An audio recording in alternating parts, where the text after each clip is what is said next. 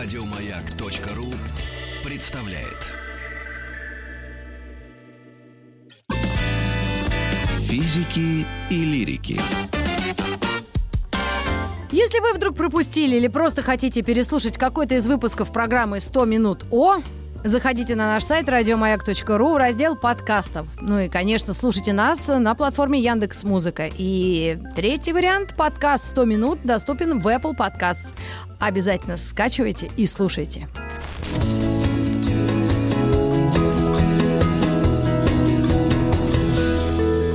«100 минут по...»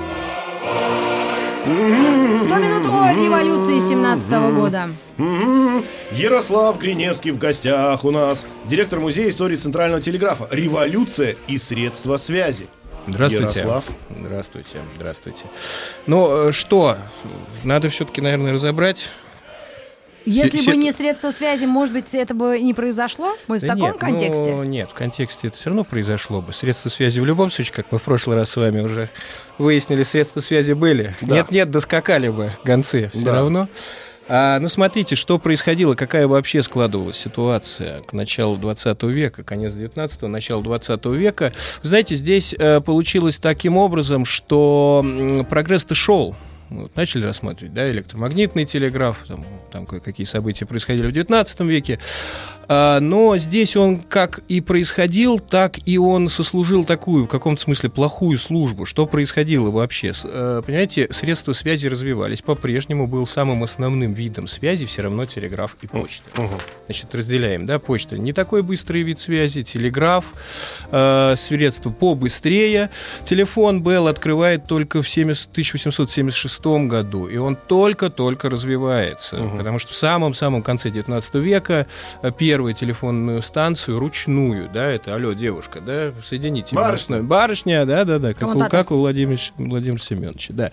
Это самый-самый конец 898 год, Кузнецкий мост. А первая автоматическая телефонная станция, это как раз 6 ноября. Сегодня, 1927 года, это знаменитый это конструктивистский дом, Большая Ордынка на Большой Ордынке. То есть телефон изобрели, но пользование Э, его... Пользование было, но не такое повсеместное. И, кстати говоря, очень мощный импульс дала как раз гражданская война. Сейчас постепенно, потихонечку я к этому тоже подойду. Гражданская война. Давайте мы все-таки разберемся, что происходило. Значит, смотрите, телеграф обслуживал, что это было единственное средство вот такой быстрой коммутации. Обслуживал кого? Во-первых, ну, естественно, правительственная связь. Понятное дело, красный телеграф, не красный телефон, красный телеграф. Военных. Военных. Это Первая мировая война, 14 Вой- военных 18. Спецсвязь, да. Спецсвязь, естественно. Это все, все э, метеослужбы, первую очередь для флота и для зарождающейся авиации, да, потому что сводки, прогнозы погоды наши любимые все, сейчас у нас это функция телевидения, и это ваш брат-журналист в первую очередь, это все новости, это вся новостная лента происходила. Газеты печатали как раз новости, которые разлетались по телеграммам.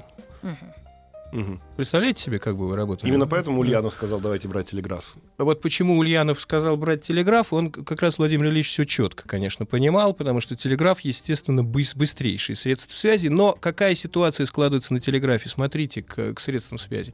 Достаточно сложно было. Вот Владимир Ильич Ленин в две- две- 1902 году пишет такую фразу, да, позвольте зацитировать.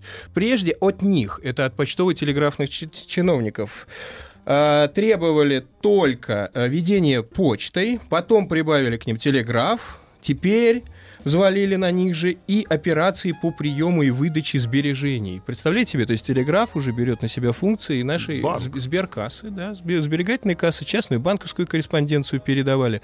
Помимо всего прочего, нужно было понимать, какая ситуация, вообще из чего складывалась революция, да, почему она... Это понятное дело, что повсеместно во всех отраслях происходило, но что конкретно происходило на телеграфе. Работа становилась невероятно тяжелой. Объемы год от года телеграмм росли. Это понятное дело, как это все, как и во все годы, во все связь, телеграммы росли. А вот труд сам непосредственно телеграфист становился все тяжелее и тяжелее. И здесь эту проблему нужно было разделять пополам на две части. Во-первых, были несовершенные аппараты, а во-вторых, сама вот эта технология производства была жутко, невероятно тяжелой. Смотрите, в конце, самом конце 19 века, в 799 году, начальник управления московского телеграфа постоянно рапортует, один за другим отправляет рапорты э, начальнику управления почт и телеграфов России. Ну, то есть, грубо говоря, начальнику всего телеграфа России. Постоянно, пожалуйста. Телеграф на тот момент располагался на Мясницкой улице. Мгм. Сейчас Где это здание. пор? Нет, а сейчас там, сейчас там это здание главпочтамта. А, все-таки А у нас на Тверской телеграф потом, да. Но все-таки уже разделили потом почту и телеграф, поэтому здесь Так. да. И он постоянно рапортует невыносимые условия труда. Очень тяжело работать. Самое главное, что это нет, во-первых, не было электрического освещения. В залах на Мясницкой улице невероятно душно и очень тяжело дышать. Нет практически, не вентилируется помещение. И аппараты. Главным недостатком аппаратов было, не было еще электро... То есть электродвигатели сами по себе были, но не были к ним, понимаете, они работали от потенциальной энергии гирь. То есть, помимо вы- выполнения своих функций, телеграфисты еще параллельно с этим вели огромное количество разных, ну, хотите, называйте их доп. услуг. Мгм. Да? Как то? А Как то? Подъем, например, они пуншировали сами, не были еще перфоленты, да, еще не было трансмиттеров, им приходилось самим, там у них была своя технология, пуншировать, пробивать вот так вот э, перфолент. Но самое главное, даже трудно, и там еще э, масса чего, но самое главное, каждые 5-6 минут они нажимали на педальку и поднимали четырехпудовую гирю. Четырехпудовую умножаем на 16, ну, примерно 60, там, плюс-минус 64 килограмма гирька. Это был такой прекрасный телеграфный фитнес у них О. замечательный, и мышцы ног абсолютно точно были. Как, Маргарита, относитесь к фитнесу? Ну, я каждый день хожу, и я очень хорошо отношусь. Единственное, я смотрела хронику тех лет, и я не могу для себя найти ни одной сферы жизни, где бы ни было тяжело, где бы ни было Ну, голода, где бы ни было обносок, э, Я- умирающих детей, крестьянство, которое просто гибло сотнями тысяч. Я просто, мне страшно сейчас слушать о вашем телеграфе, потому что это, боюсь, что это было во всех сферах жизни Нет, того я, времени. э, я больше, если так э, рассуждать, я думаю, что были и потяжелее сферы, конечно. Вот конечно. об этом я нет, думаю, поэтому- э, ну, нет, смотрите, но э, здесь надо все-таки понимать... э, ну, я, я сейчас не буду- Важность этого, да. Нет, важность, да, но я не буду сейчас заниматься сравнительным анализом, Ну да. потому что, наверное, на каких-нибудь там урановых рудниках наверняка было, мягко Да нет, говоря, простым потеплее. крестьянам с семью И- детьми, и- и которые простым мерли просто по 7 да. человек. Но, простите меня, а ну хорошо, а телеграфистам, э, так вот если, ну сейчас говорю, мы- как у нас спор. Нет, вот, вопрос, ну, знаете, в смотрите, чем? работа. Если это была революционная ситуация, там рабочие, тут крестьянство, тут телеграфисты, люди, которые такой тяжелый труд выполняли, они могли быть лояльны не тому, кто им приказывает. То есть их э, отношение ко всему этому, то есть на- от них что-то зависело именно в э, преломлении этой ситуации. Ну, в ту естественно. или иную сторону. Ну, естественно, в 1905 году начинаются забастовки и стачки. Мгм. Как раз в 905 году, да, 11 октября э, 905 года началась забастовка и прекратился обмен телеграммами на московской станции. А 16 октября 19 года уже пошла цепная реакция и прекратил вещать весь, э, ну, вещать, понятно, в кавычках, естественно, функционировать весь телеграф, прекратился обмен телеграммами в 905 году полностью.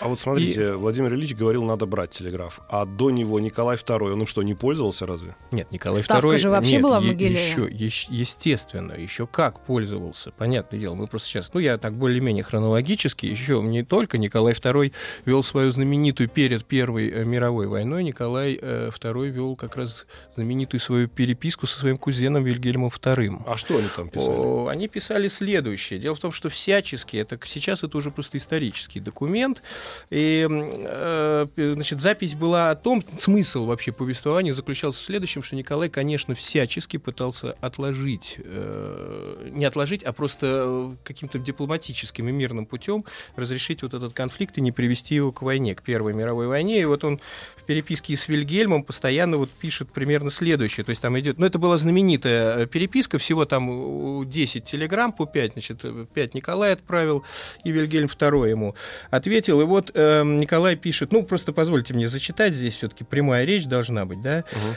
значит, телеграмма Вильгельму II. Благодарю за твою телеграмму, примирительную и дружественную. Между тем, официальное сообщение, переданное сегодня твоим послом моему министру, было совершенно в другом тоне. Прошу тебя разъяснить это разногласие. Было бы правильным передать австро-сербский вопрос на Гаагскую конференцию, рассчитывая на твою дружбу и му- мудрость. Пишет тут как раз Так. Николай II. И он пишет своему министру Сазонову, Сергей Дмитриевич, я вас приму завтра в 6 часов. Мне пришла в мысль, э, в голову, голову, чтобы не терять золотого времени. Сообщаю вам, не, пыта- не попытаться ли нам сговориться с Францией и Англией, а затем с Германией и Италией, предложить Австрии передать на рассмотрение Гаагского трибунала спор Сербии. Может быть, минута еще не потеряна до наступления уже неотвратимых событий. Попробуйте сделать этот шаг сегодня, до доклада, для быстроты времени, для, до доклада, до, для быстроты времени. Угу. Вам не надежда на мир, пока не угасла. До свидания, Николай. Вот это уже, конечно, такой вот самый настоящий исторический документ. Эта переписка уже свидетельствует о том, что мы всячески, конечно, не заинтересованы были в, войне. в участии этой войне. Mm-hmm. Но дальше произошло то, что произошло. 28 августа 2014 год. Сербский студент, Принцип. террорист, да, да, да, с, с говорящей фамилией Принцип, да, бросает в эрцгерцога Фердинанда бомбу, убивает его и жену, ну и понеслась. Что а, называется. Так, то есть, э, вот был, был, был такой исторический, может быть, уже понятно, что мир миф, что все говорят, ах, если бы был жив Столыпин, он бы отговорил Николая участвовать в войне. Только что процитированный вами документ говорит, что Николай не хотел нет, воевать. Нет, нет, нет, только что я об этом да, говорю. То нет, есть это, нет, это он... вынужденная была история мы не могли, но там, если рассмотреть первый, ну, есть геополитические интересы, мы не могли здесь предать сербов, естественно, это, это ну, понятное дело, у каждого есть свои зоны, как большая, да, такая империя, здесь, конечно, свои культурно-исторические зоны. Понятное дело, что просто здесь вопрос Сербии стал, стал для нас, э, в общем, ну, таким ключевым краеугольным камнем, и как раз, как, и, собственно говоря, вот эта провокация, там, там же тоже много, в общем, всяких неясностей, почему. Там, Соответственно, что, получается, что нам, э, вот у нас тема революции средства связи, получается, что средства связи доказывает нам сейчас, что э, не хотел Николай войны, но война случилась, и далее эти средства связи стали ключевым уже э, э, аргументом, в то, у кого средства связи, тот, тот и у власти, да, получается так.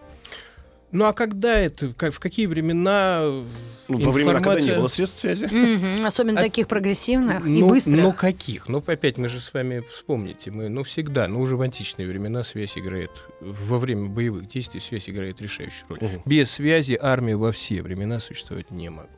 Ну а как? А, ну, но, но, но надо полагать, что еще в то время не было понятия там fake news.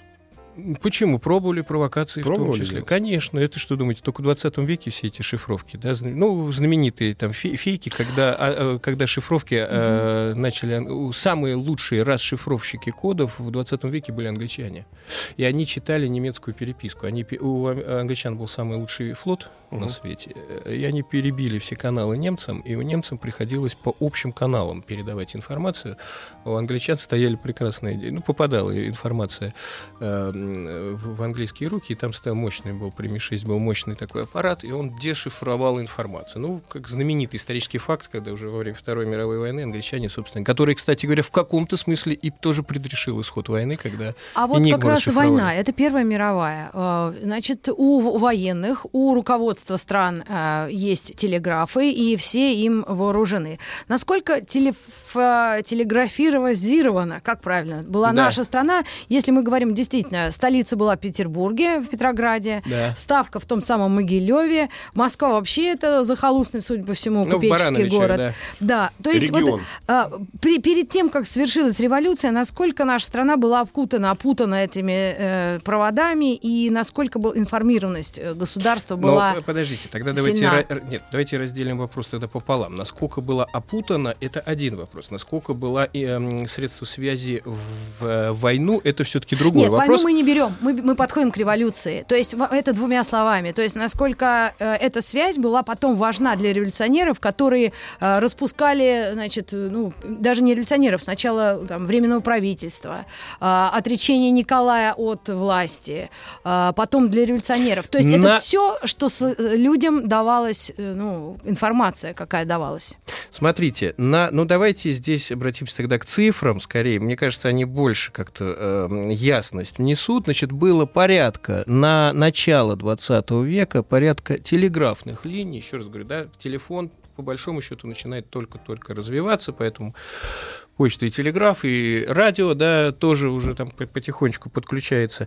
А, значит, на момент... Э, начала 20 века, значит, было порядка, у работ действовало около 300, ну там плюс-минус 300 телеграфических линий, магистральных, то есть еще таких, когда через Москву все шло, как это уже во второй половине 20 века еще пока не было, это были в основном прямые линии, ну, грубо говоря, Санкт-Петербург? Варшава. С городами связывали Санкт-Петербург, Варшава. А по России? Москва. Нет, ни, ни в коем случае. Телеграф уже развивался. Что вы? Нет, телеграф развивался уже по всему миру. Не, мир Тянули- понятно, Мир- по России. В Тверь можно было телеграмму Да, послать? конечно. В И все- Казань. Владивосток. И во Владивосток, э, к дальнему, к 70-е, уже это в 19 веке протянули. Еще никакого трансиба То не есть было. вся а страна- протянули. Конечно, уже вся страна опутана была линией телеграфических связей. Конечно же. Это не... В течение мы э, подошли, тогда мы аккуратненько в прошлый раз с вами э, подошли к теме зарождения электромагнитного телеграфа в России, 1852 год. Это только-только вот первая линия Москва, э, Москва-Питер, понятное Мгм. дело. Тут же в 1854 году сразу же Питер-Варшава, Москва-Варшава, Москва-Киев, Питер-Киев сразу тянули, там уже не- непосредственно прямо э, телеграф развивался семимильными шагами. С 1866 года телеграф стал трансконтинентальным средством связи. И, По- например, по- тот факт Щас, исторический, дайте- что Николай у- отрекается. Как узнали об этом в России? Нам интересно, как это повлияло на вот революционную ситуацию и распространение знания о революции или о таких исторических моментах. Об изменении ситуации в стране. Конечно. Вот, например, вот Николай В приходит и говорит, «С- нет, в стране. в Ну, стране. стране. Вот живет человек в Владивостоке, вот живет при царе. Ему говорят, а в Москве-то царь того. отрекся. Но э, связь информации ра- распространялась уже, конечно, не такими космическими прям скоростями, как сейчас, но, в общем, достаточно быстро. И здесь она повлияла как раз в том числе и на участие во все- всевозможных стачках. И, О. Да. И как раз именно авангардом революции, как раз, как вы, наверное, догадываетесь, и являлись именно, именно как раз сотрудники связи, а именно почтово-телеграфные чиновники. Первыми, э, понимаете, да, по линиям телеграфа все- шли все секретные депеши. Мгм. Один маленький, очень интересный факт. В дореволюционной России телеграф брали э, по особому принципу. Там просто шел очень жесткий отбор. И на центральных телеграфах брали мужчин и женщин, которые должны были пройти э, училище, должны были обязательно, они учились этому. А Мгм. после этого они писали прошение на имя императора, прошу меня зачислить. И когда оно было удовлетворено, они давали присягу там, на, там это на чистых прудах, знаменитая Меньшикова башня, и вот они давали присягу клятву телеграфиста, Так. где они на Библии клялись, что они в том числе, что они проверяли на предмет их политической благонадежности. Понимаете, вся секретная информация шла через них. И женщин предупреждали, значит, мужчины и женщины. Мужчинам было легкое послабление. Если вдруг они это сотрудники, почтово будущие почтово-телеграфные чиновники, захотят с кем-то связать себя узами брака, мужчины имели это право сделать с любым человеком, ну, я имею в виду с любой женщиной, э, даже не сотрудницей телеграфа. А вот женщинам было жесткое условие, обязательное, что они имели это право сделать только сотрудникам телеграфа. Догадываетесь, почему? Не очень. Маргарита, не догадываетесь, почему женщина так? Проболтается мужу? Вот. Вот, вот она ключи. Вот именно так и А есть. я хотела засекретить это. счита- считалось, Я такая, я не в Да, курсе. А я не знаю, я не в курсе. Да, потому что считалось, что женщины болтушки, и пусть лучше они через них проходят вся секретная, все крипты, все, вся секретная информация проходит через них. Так пусть они лучше тогда расскажут это мужу, который тоже под, в кавычках, под подпиской, да, под той, под той же клятвой, да, М. в данном случае. И оказалось, Вот. что это не совсем сработало. Да, Когда? когда, революция Ну, когда уже революция, вступила в свои Да, права. и- Все те самые сотрудники телеграфа выходили и говорили, да что ж такое творится-то? А куда это они выходили? Они первым узнали 25 октября 2017 года, первым узнали сотрудники телеграфа. Ну, И что, а в- я имею в виду московские. Московские узнали, что в Питере случилась революция. Как Ну. это? И их, э, их следующие действия. Ну а как они следующие действия, естественно, газетах. рабо- Ну так нет, ну что значит? Там же еще шла война, там же э, поймите, здесь надо несколько такую обстановку тоже понимать. Там на телеграф еще юнкера, московский телеграф уже э, шли юнкера, и там еще защищали как раз э, защищали телеграф, отстаивали их действия, как с оружием в руках. То есть как они и вообще весь- не знали, весь, что ну, им делать, по большому счету, сотрудники. Когда они узнали, но- что революция свершилась. Ну, революция свершилась, да. Ну как, нет, они ими, управляли. Почему? Нет, ну в том числе у них были свои ячейки, через которые они в том числе получали э, информацию. Я не могу сказать, что Так здесь куда они- дальше эта информация пошла? Вот революция свершилась. Они В народ. просто Пошла они народ. распространили это по всей стране. Ну, и, и средства информации для народа там были разные, там и листовки. Естественно, все в том числе и в народ ходило, конечное дело. Пон- Понятное дело, что ходило в том числе и народ, но там уже средства, средства шли в ход все То есть никто абсолютно... не саботировал только- информационную да, А, ситуацию. Нет, не саботировали, потому что точно так же, как и вся страна, все были как раз недовольны уже положением. Ну, по крайней мере, простой класс были недовольны, и, конечно, они все были на стороне революции. Физики и лирики.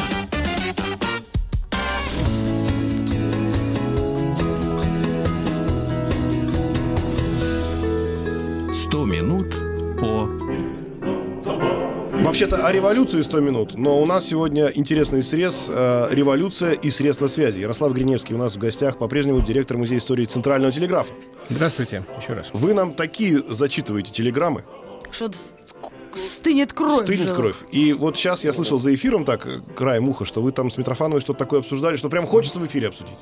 Ну, мы ее обсудим, но самое главное, пожалуй, в этот период времени на, нами рассматриваемую главную телеграмму-то так и не нашли. А вы я расскажите я про зачитаю, да, я предыдущие, зачитаю, зачитаю вам предысторию такую. Значит, смотрите, вообще, что произошло, связь, вы спрашиваете, но переезжает. Значит, в момент революции, естественно, прямая связь была у, э, и, понятное дело, у всех, у всех, конечно, конечно. И у Ленина, у Свердлова стояли аппараты Будо, э, потом они позже переезжают в Москву, в Кремль прямо проводят прямую линию.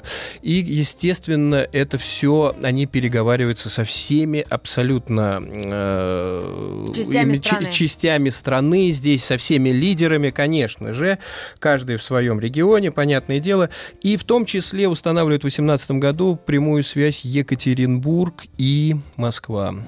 Каждый день и Свердлов, и Ленин спрашивают о состоянии царской семьи в Ипатьевском доме. Каждый, то есть дня не проходит, иногда просто по несколько телеграмм. Но телеграммы уровня «как там?» или что? Ну, то есть Ну, какие? нет, ну какое состояние как? доложить? Как там? Чё Нет, как? ну как там это, конечно, нет. Ну, естественно, там телеграммы серьезные. Доложите полная обстановка, как, какое состояние, какое Так. состояние здоровья, как себя чувствует и так далее. Это Ну, в общем, сохранились это- телеграммы Да, запроса. да, да, это все телеграммы со- сохранились. И вот смотрите, здесь телеграмма следующая, 16 июля 2018 года, зачитываю. В Москву ТЧК, Кремль, Свердлову ТЧК, копия Ленину ТЧК. Из Екатеринбурга прямо по прямому проводу передают следующее. Сообщите в Москву, ЗПТ, что условленного с Филипповым суда по военным обстоятельствам не терпит отлагательства ТЧК. Ждать не можем ТЧК. Если ваши мнения противоположны ЗПТ, сейчас же вне всякой очереди сообщите ТЧК. Голощекин ТЧК, Сафаров ТЧК. Это какое число? Это 16 Из июля. 16 на 17 их всех расстреляли. 16 июля 2018 года. Вот ответа на эту телеграмму историки-архивисты ищут по сей день. А, значит, давайте первое тогда. Была ли телеграмма с ответом? Она, скорее всего, э, значит, это, естественно, пока документально не подтверждено, но... Может, на словах? Не, а как? Ага, прокричать? Голубиной почте? Да нет, конечно. Да конечно, нет, ну а она- как? Ну, Не, Ленин ну вот взял что, давайте, давайте так, вот это что, давайте так по-русски немножко расшифруем. Телеграмма следующего содержания. А, мы хотим экстренно провести суд, да? Приговор как Да. бы понятен. Приговор понятен. То есть- если э, мне нам нам нужна от вас только да? резолюция. Вот Резолюция. То есть мы готовы, давайте делать, что делать? Да, да, дайте приказ условно. Да, Потому все, все готовы. Да, все готовы. Значит, если на э, эту телеграмму никакого ответа не последовало, соответственно, это означает, что эти люди там в данном случае это сделали без приказа и, соответственно, нарушили э, устав, да, то есть, ну, тогда, Ну, ну, Александр, вы понимаете, что это исключено? ну, я вот не знаю, я пытаюсь размышлять вслух. Получается, что в данном случае средства связи либо, если была телеграмма, не, не трогать, такой тоже телеграммы не было, судя по всему. Не было. Или, или в данном случае молчание. дай бог, Ну, но смотрите, но нет, семь- ну, сколько? Как, как- как интересно, вот э, Человек семь, да? сохранилась телеграмма это и не сохранилась ответная. Это что? Это значит, видимо, есть засекреченные какие-то, видимо... Я думаю, на словах документы. сказали. Просто Но- какое-то слово этот сказал, вспомнил брата своего, как его звали? Александр. Александр, уби- Да. убиенный вы имеете? Да. Да. Да нет, конечно, э, ну, конечно, отвечали телеграммой. Ну, ну, ну все-таки это Москва и Екатеринбург. Это все-таки несколько тысяч километров. Значит, отвечали, отвечали конечно, спрятал. по стальному проводу. И она была такая, ну как, ну ВЧК всегда работала. И, А от и- кого она могла и во быть? всех От Ленина? странах, и во Лично? всех странах секретные службы работают. Это их хлеб, они, естественно. Так что, скорее всего, Слушайте, ребята, Это- если вы нашли телеграмму, то на Красной площади, ну как мавзолей стоять? Ну, да вот как? нет, господи. Ну, ну это Ну, какой раздор? здесь- Ну, ну, зачем это давайте, нужно? Вот сейчас, Ну. мы, вот сейчас вот вбей, так ты этих телеграмм в интернете, сейчас знаешь, сколько найдешь ну фальшивых? тогда вы... А, то есть получается что? Что э, средства связи это тогда, и благодаря этим средствам связи вот такие вопросы решались мгновенно. Да, то есть, э, по Конечно, сути, по сути конечно. дела, это отражение той политики. И я вообще всегда считал, что как только возникают какие-то беды в стране, ну, условно, там, гражданская война, да, то все рушится. И вот тут наш гость Ярослав сказал, что во время гражданской войны резко э, активизировалась теле- телефонная связь. Но телефонная связь активизировалась следующим это как? То образом. Получается, что Э, война идет, а связь растет? Нет, но посмотрите, это уже сейчас я говорю речь о гражданской войне. Дело в том, что там нужно понимать, я ко- конкретный период уже рассматриваю гражданскую войну.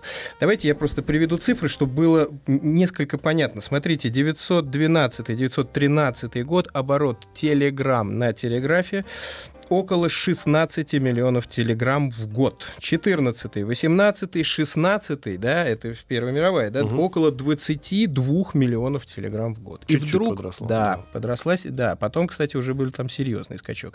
И вдруг, неожиданно совершенно, а, Получилось так, что в годы именно гражданской войны идет неразбериха, потому что какие-то части, ну представьте себе, там разворот полный, какие-то части, э, какие-то территории освобождены, какие-то заняты, ну представляете, что происходит и здесь.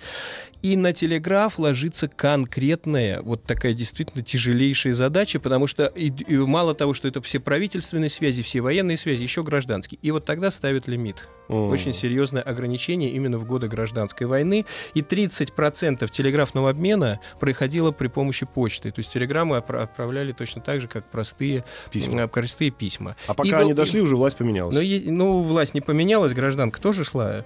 Не, ну я э, имею в виду, что как это и свадьба в Малиновке. Сегодня красная, завтра белая. Ну, это, ну да, на каких-то территориях, да. И вот э, вводят в 2020 году вводят ограничения на оборот телеграммами. А, и смотрите, и происходит следующее. Ограничение какое? Значит, запрет полный, значит, лимит для организаций определенный, да, они не могут там, ну, им нужно было определенное количество, чтобы не заходить. А для гражданских абсолютный запрет на обмен телеграммами во время гражданки, за исключением только ре- редких вот действительно таких вот крайне важных случаев, смерть, болезнь, допустим, поиск своих родственников на только-только освобожденных территориях. Это уже Вот здесь советская вот- власть ввела ограничения. Это уже советская власть, это уже, это уже конкретно красная. да. А вот у меня такой вопрос. А когда была гражданская война как раз, ведь белое движение тоже должно было обладать какими-то средствами связи. Как они все это поделили? И у них был альтернативный телеграф. Нет, ну у них, был, у них были свои, ну, ну, нет, ну посмотрите, что значит поделились. Захватил здесь надо, и всё. здесь нет, А, но здесь надо как понимать. лесник? Нет, Ну. нет, нет. Но здесь давайте мы все-таки еще раз, давайте отделять гражданскую связь от военной. А. В военной связи идут, идут все, все средства хороши. Э, В гражданскую войну все и конница э, являлась средством связи, знаменитая полевая почта работала. Это, это, это, это, это с- военная связь это вообще совершенно отдельная То есть это история. отдельно существующие конечно, в стране... том числе, конечно, в том числе свои штабы, в том числе э, свои отделы связи, конечно, тянут линии, Это ставили такой тогда человек, полевые, сидящий, полевые, ручку, Да, что-то, в том числе в ручку, полевые, под- полевые аппараты Морзе тянут, обязательно штабы между собой, командование между собой общается. Там идет уже вход абсолютно, в том числе знаменитая э, военно- э, военная голубиная почта была военно-полевая. В том числе использовали, особенно если нужно было куда-нибудь там крепости передавать или куда-нибудь. Это все это в какие-то такие анклавы военные, Мгм. да? В том числе и голубей использовали. Ну, конечно, и понятное дело, что... Непростых капитанов, э, полковников. Но ваш вопрос, Маргарита, уместно в каком смысле? Э, Красным здесь, э, ну, если мы так рассматриваем... именно, Большевикам? э, красным, Красной Красной армии армии. бы- было проще в каком смысле, что они могли снять аппарат из э, двух центральных э, станций в Питере и в Москве. И, и так так и было. То есть до это 30, до способствовало 30 процентов аппаратную базу она вся ушла на фронт, помимо того, что личного состава, который ушел на фронт. Поэтому в этом смысле легче, да, у белых, конечно, здесь, у белогвардейцев, у белой гвардии, белой армии, конечно, в этом смысле проблем было чуточку со связью, конечно, побольше. А телефон? Э, Телефон, смотрите, телефон начинают только-только здесь вот использовать, и э, здесь вот просто такой недавно совершенно наткнулся на одну интересную цифру, что как раз э, телеграфные линии использовали-то вовсю, а вот эм, Телефонную Теле- связь? телефонную связь, да-да-да, сейчас я несколько просто, там она такая интересная цифра. Просто в то время, вот сейчас пока вот Ярослав ищет это- этот Мгм. момент, Сейчас вы вылетело, сказать, да, мы, щас мы- мы обсуждали, что важный момент для всего вот этого движения, это там и, и красного, и белого, это было, а, как бы, ну, скажем так, оповещение населения о правоте своих действий. Мгм. Ну, я так мягко описал как бы пропаганду, да. А, И естественно, что у красных, видимо, как только у них появилось средство связи, они это могли делать с большей интенсивностью, да. А белые, которые бегали там по окраинам и пытались что-то отвоевать, их, собственно, проблема заключалась именно в том, что у них не было средств связи достаточных для того, чтобы да. там оп- описать вообще, за что они воюют, да, потому что тот, э, то, что мы называем революцией в то время, для белых это было государственный переворот. Так они это до сих пор считают. В общем, по, по телефону сейчас, видимо, там, сейчас, давайте, ладно, без цифр. В общем, телефон, как раз вот именно гражданская война дала развитие, в том числе и телефон. Ленин все-таки все основную свою переписку ведет, конечно, по э, по телеграфу. Есть знаменитая картина Игоря Грабаря «Ленин у прямого провода». Она как раз у нас сейчас в подкасте, я так понимаю, да? Мгм. Вывес- вывесили мы ее с редактором. Конечно, основную переписку ведет по телеграфу. Но эм, для развития телефона все-таки еще тогда, э, да, складывается уже база, но это было именно техническую базу было как раз создать несколько сложнее. Но э, все вот именно в гражданскую войну поняли пользу, конечно, телефона именно как, по, э, как удобное средство связи. Поэтому здесь вот это как раз для развития телефона как раз и э, послужило как раз вот гражданская война послужила как раз для развития телефона к такой вот хорошей благодатной А почвой. в чем А- прелесть по сравнению с телеграфом? Опять же, скорость, да? Э, ну, во-первых, скорость. э, Прямая а, связь. а, пр- прямая связь. И если хорошие налаженные прекрасные линии, то это объем информации, конечно же, больше. Понятное М. дело, здесь э, у телеграфных аппаратов, у любых, даже самых быстродействующих, а на тот момент это был аппарат Будо, э, и технически это, конечно же, все равно были определенные лимиты по объемам передачи информации. В любом случае, да, ну мы все, даже мы помним в 20 веке телеграммы, да, это все равно какая-то Полосочка. емкая полосочка, четко наклеенная на бланк, но согласитесь, что это все-таки информация, которая, ну, имеет свою такую, м, свои границы по объемам. Простите, а сейчас можно послать телеграмму? Можно. Вот можно. такую, которую тебе Да, да, да. принесут с интересно, полосочкой? интересно, мы от революции перескочили. Ну, давайте Это я тогда... нечаянно. Не-не-не, можно, Нет, можно. нет, я, я недавно я посылал. как щас- телеграфист, Маргарита, 1 я- октября я- 2015 года я это сделал. Я сейчас вам больше скажу, сейчас будет у вас революция внутри вас. Произойдет до сих пор в Российской Федерации телеграф жив и здоров. И сейчас можно отправить телеграмму. Неужели им пользуются? Но есть же интернет. Ну, вот сейчас, понимаете, в чем дело? Телеграф это смс есть и все. Если вы отправляете сейчас Так. какой-либо документ, примеру, Маргарита Александру Пушному, отправляет Так. документ о том, что транзакция, платеж проведен, и вы ее фотографируете в Телеграме и в WhatsApp, это всего лишь картинка.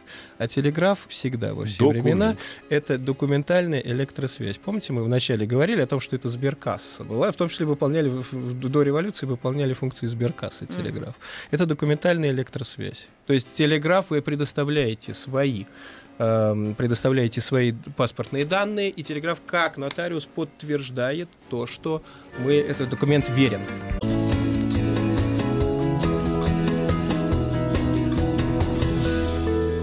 «100 минут по...»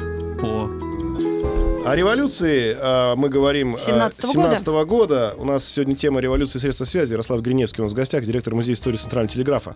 Две революции хочу э, внести в, в обсуждение. Первая революция Великая Октябрьская социалистическая, о ней мы говорим. Вторая революция техническая. Научно-техническая. Научно-техническая революция, которая, собственно, вот как раз и происходит на сломе века, да, 19-20. Вопрос Ярослава уже более такого философского плана. А вам кажется, одна революция без второй случилась бы или нет? Ну, есть пример французской революции, там не было никакого, никакой научно-технической просто ребята друг друга порезали, там головы поотрубали, как-то вроде обошлось. А здесь очень сильно выросла связь, очень сильно ну, на скорость распространения информации. Это техническая, очевидно, революция. И революция, которая произошла, как мы знаем, не только в России, mm-hmm.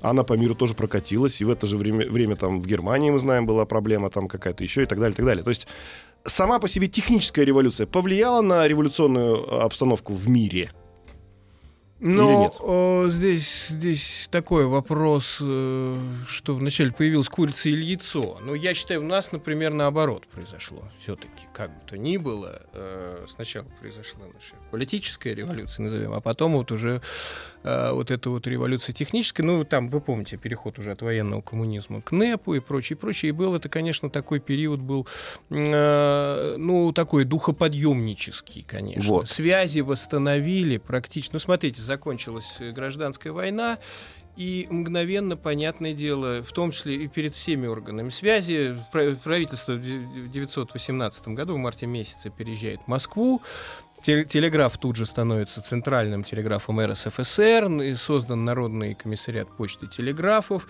И это была, конечно, задача стояла гигантская. Просто перед народом, перед всей страной все это восстанавливать из руин. Я сейчас уже говорю фактически, и даже не только про отрасли связи, вообще всю страну поднимать из руин. Я просто отталкиваюсь от отраслей связи.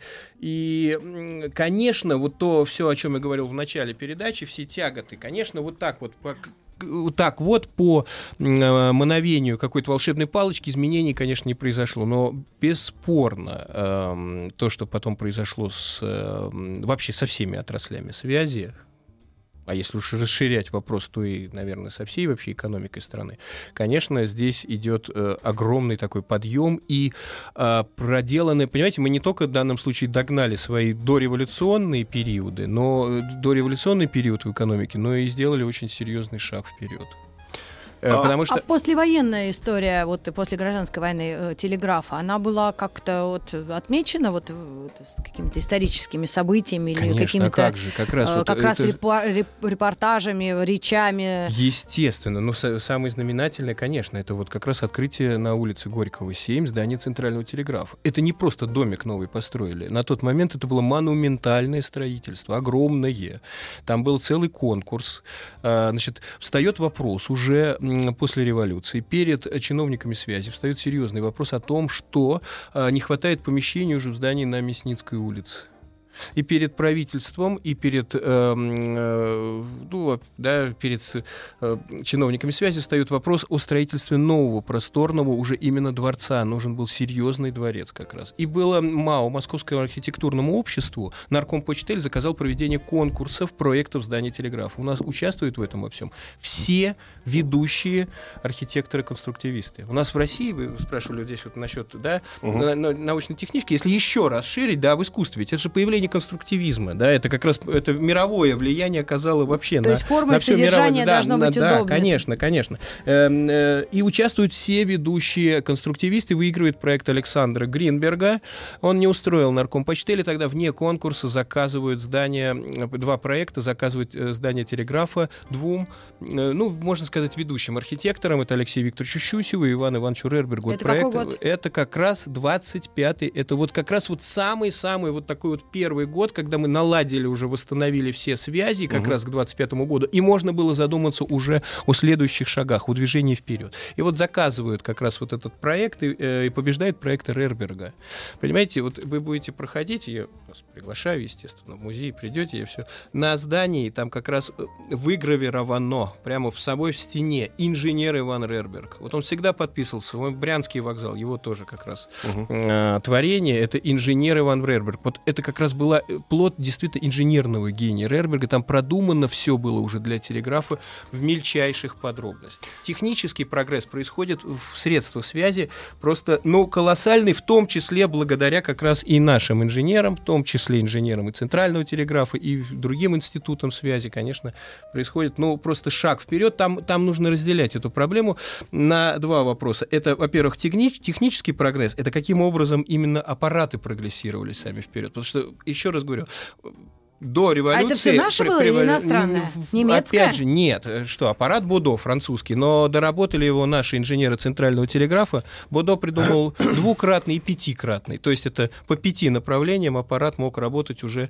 отправлять телеграммы. Причем он был дуплексный, работал как на вход, так и на выход. Да, это было. А наши инженеры доработали, сделали шестикратник и девятикратные аппараты. Причем а эти... Вот эти новшества взял сам, сам завод. Они настолько были поражены открытиями, э, разработками уже наших инженеров, что они взяли на вооружение к себе и стали использовать как раз уже по всему миру, также продавать как раз аппараты Мне всем. кажется, друзья, все-таки, да. что если бы не было Великой Октябрьской социалистической революции, да. то техническая революция никуда бы не делась все равно и она бы прошла. случилась, и бы прошла. Как она прекрасно прошла в той же Англии, в которой не было революции. Как она была в тех странах, в которых не случилась революция. И революция в данном случае, она не ускорила процесс, а может даже его замедлила отчасти. Поэтому все-таки, если говорить, для, по мне лично, не могу для, для меня революция научно-техническая, это прекрасно. Великая Октябрьская социалистическая, не знаю. Но мы продолжим говорить о революции. 100 минут о революции 17 года. В эти дни мы э, продолжаем цикл программ, так что будьте с нами. И до новых встреч в эфире. Мы Ярослав будем завтра, был у нас завтра Спасибо. в 11 утра здесь в эфире на Маяке. Спасибо. Спасибо.